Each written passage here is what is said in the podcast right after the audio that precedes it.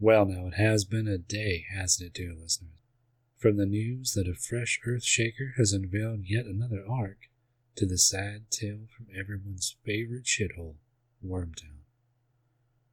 Now I don't have to go into why the Ark is big news, but for those of you new to the sorry world or just had your head in the sand, the last Ark that was opened gave us the Water Creators and Brain Jacks, though I'd not call that last one a blessing. The news out of Wormtown, however, is something of a hot topic, and I'd like to get the word out as far as I can. See, some of the Red Sevens blew their there on a raiding party, small but effective, and made off with much more than food and ammo. Now those bastards like to travel in flesh, and they kidnapped young Jane Tartlistyke. Little Knit is a young one, barely seen 6 years, and if you've got your mind on a little peacekeeping, or just want free grub for life at Tarly's Bar, they were last seen heading out by Henson's Teeth. Now, Jane makes some of the tastiest food this side of the Dust Bowl, and tasty treats seems to be the theme today. Let's dig in for a taste to die for. Jackson pitched another rock through the window of the old sawmill, disappointed that the glass had already been shattered ages ago. He'd busted out all the windows himself, in fact. Not a pane of glass had survived the years of them coming here. This ruin held no more secrets for them, and that made him a little sad, but more than anything, it only added to the boredom. "You catch what Miss Marsh was wearing?" Terry asked him from his seat at the work table. "Nah, I blew off. Can't stand Spanish." "You missed out, man. Shortest skirt I ever saw. Caught a bit of snatch." "Bullshit," Smith called over. He was laying down by the conveyor belt that had once moved logs down the line. His head was dangerously close to the rusted saw blades. "Swear to God!" In the half-gloom, Jackson could make out the smile on Terry's face. "You an atheist?" Smith rolled off the belt and started to kick a bunch of old beans and weenies cans. "I saw it, man, and you know what?" Terry went over and started kicking the cans back at Smith. She knew, too. "Dude, she's not even that hot. Bet if she did spread those legs, they'd squeak like the damn Tin Man," Jackson said, just to piss Terry off. "Terry would whirl it up, wouldn't you, old boy?" Smith kicked a can so hard it popped up and nearly hit Jackson in the face. "I would drink her bathwater." Terry drove that point home, making loud slurping noises. All three of them laughed like it was their last. "Oh, damn." Jackson's voice was a little hoarse as he wiped at his face. The dust was starting to get to him. "We need a new spot. Shit is done." "Want to try the old dairy?" Smith offered. He'd also grown tired of the sawmill. When they first started coming here, it had been a thrill. Now it just had played hell on his allergies. "Hell no. I was picking ticks off for a week." Terry shook his head so fiercely, it looked like it might fly off. "Well, we got to come up with something." "I got an idea." Smith sounded a little spaced out. "Well, lay it out, then."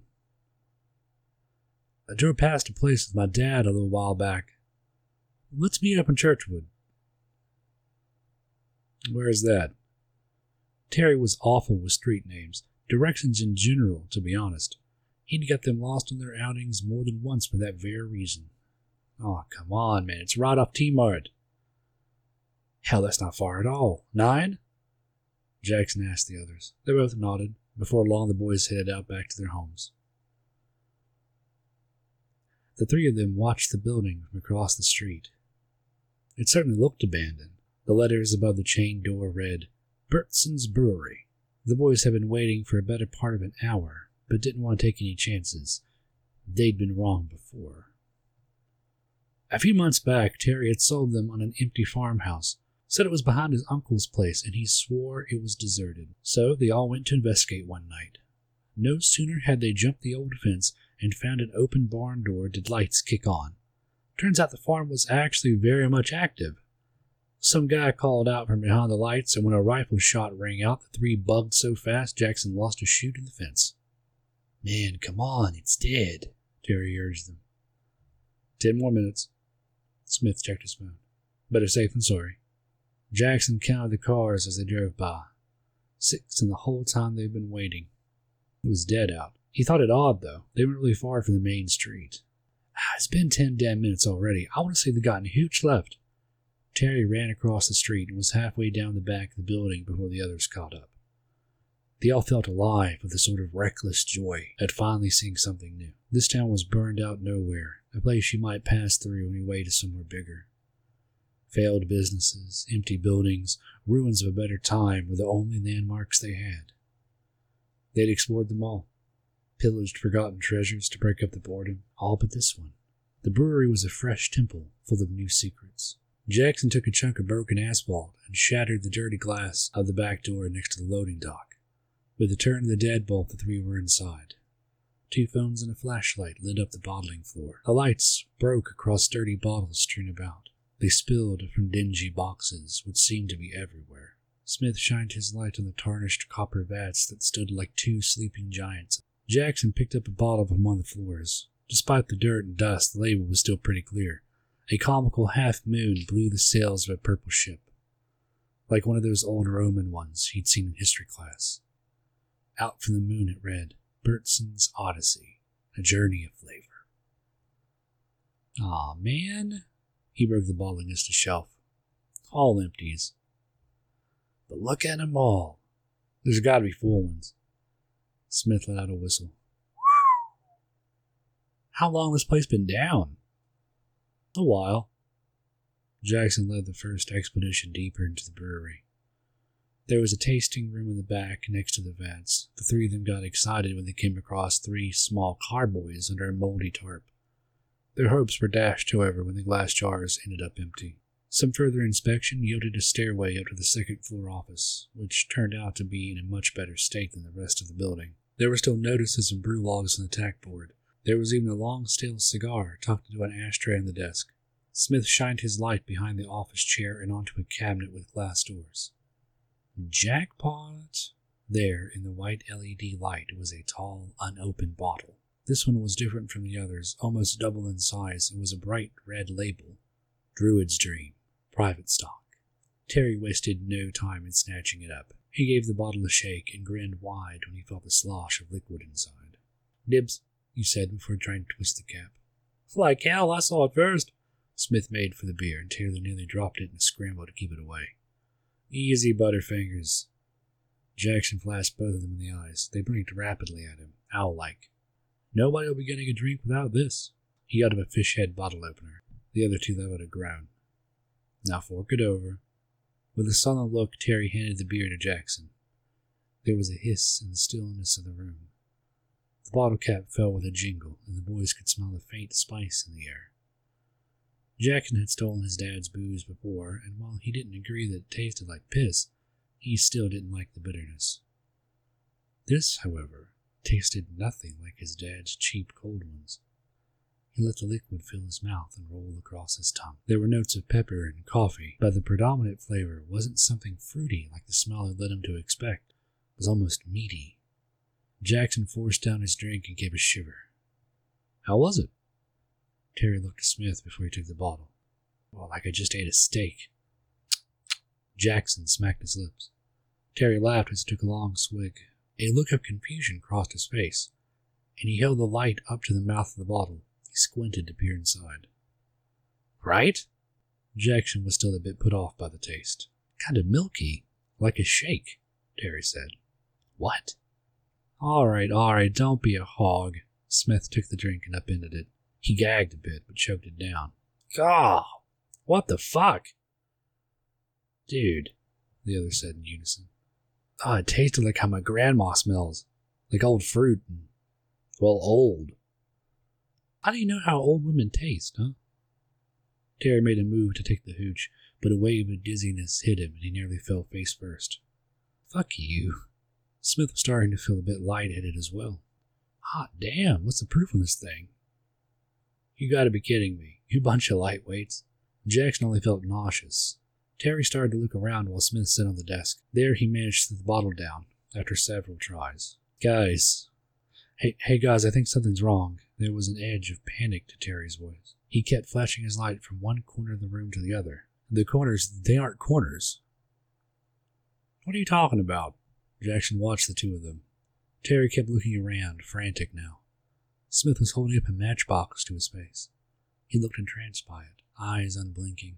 They aren't fucking corners, man. They're doors. Goddamn open doors. Lines wrong. Filth. Oh my god, the filth. Yo, Terry, calm down, man. What the hell's going on? Calm, motherfucker. They're crawling in. All tindy. Oh, they're not fucking corners. He devolved into a blubbering mess. Just repeated it over and over. They aren't fucking corners. Yo, Smith, you see this shit? Jackson was more freaked out by Terry's breakdown than he wanted to admit. Smith had always been good for a laugh and a wink, was more chill, but he didn't answer. Come on now. Smith couldn't hear him. Such was his focus on the scene playing out inside the matchbox.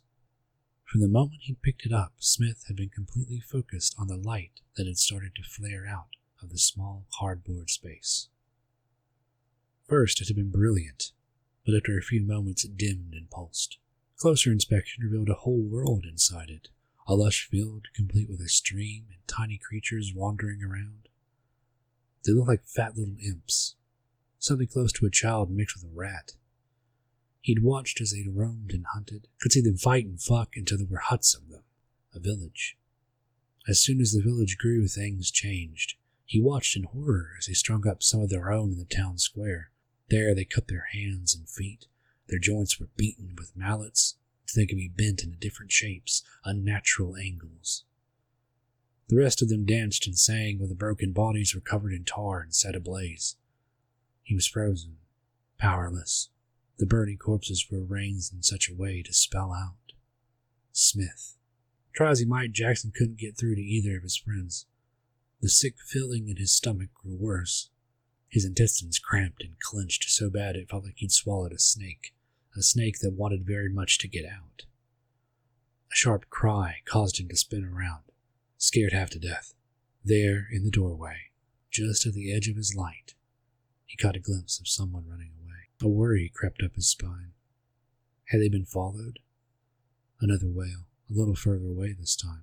Jackson felt a tingling behind his eyes, a need to follow, to see what had made that sound. Down the stairs he went. Something moved in the darkness in front of him, a pitiful whimper, this time by the brew vats. Behind the left one he found a small door. It was cracked, just a little.